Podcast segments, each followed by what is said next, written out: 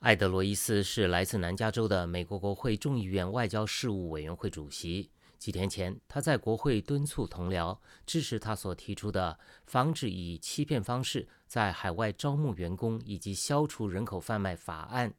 罗伊斯指出，贩卖人口形同现代的奴役。一月份是美国的全国奴役及预防人口贩卖月。他召开新闻发布会，让五位曾经被贩卖的幸存者公开自己的经验，让社区了解贩卖人口的真相和严重性，从而支持他所提出的相关法案。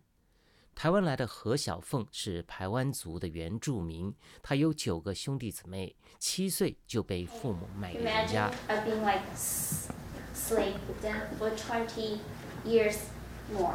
何小凤说：“我做了二十多年的奴隶。”我小时候没有自由，我没上学，我没有男朋友，也没有社交生活，但我没有放弃。何小凤后来办假结婚来到美国，继续跟买她的家庭生活，一直到后来被一个她口中肯管闲事的美国人注意，才把她救了出来。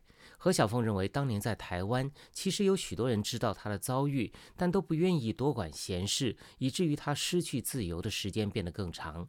她对台湾政府在这方面当初做的不够感到遗憾。她也希望人们多关心周围跟她遭遇相似的人。何小凤从两千零五年在美国重获自由后，现在担任保姆。她的梦想是要开一所日间托儿中心。来自菲律宾的女子关佐和墨西哥的莫里娜都是海外招募劳工骗局的受害人。关佐表示，他持合法签证入境工作，却被蛇头告知他的旅费一万两千美元未付，必须工作十年偿还，每天被迫工作十八小时。蛇头还威胁他，如果脱逃，将向移民局检举，把他遣送回国。关佐后来被联邦调查局探员发现获救，蛇头被判五年监禁。墨西哥的莫里娜为了抚养孩子，从墨西哥到美国做车厂女工。但她一到洛杉矶，人口贩子就告诉她，她积欠了两千五百八十一美元的旅费。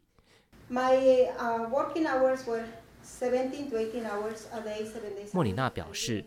我每天工作十七到二十小时，一个星期工作七天，我不可以外出，日夜都有人监视。人口贩子在人前打我，扯我的头发，他还威胁要伤害我在墨西哥的孩子。后来，在一个同事帮助下，他逃了出去。联邦调查局调查后，人口贩子被判刑半年。莫里娜说。我愿意挺身而出，为那些没有机会讲话的人发言，因为外界必须要知道贩卖人口的真相。我希望大家注意，发现可疑要打电话，那可能会改变一个人的一生。莫里娜鼓励那些还在被奴役的人，希望永远存在。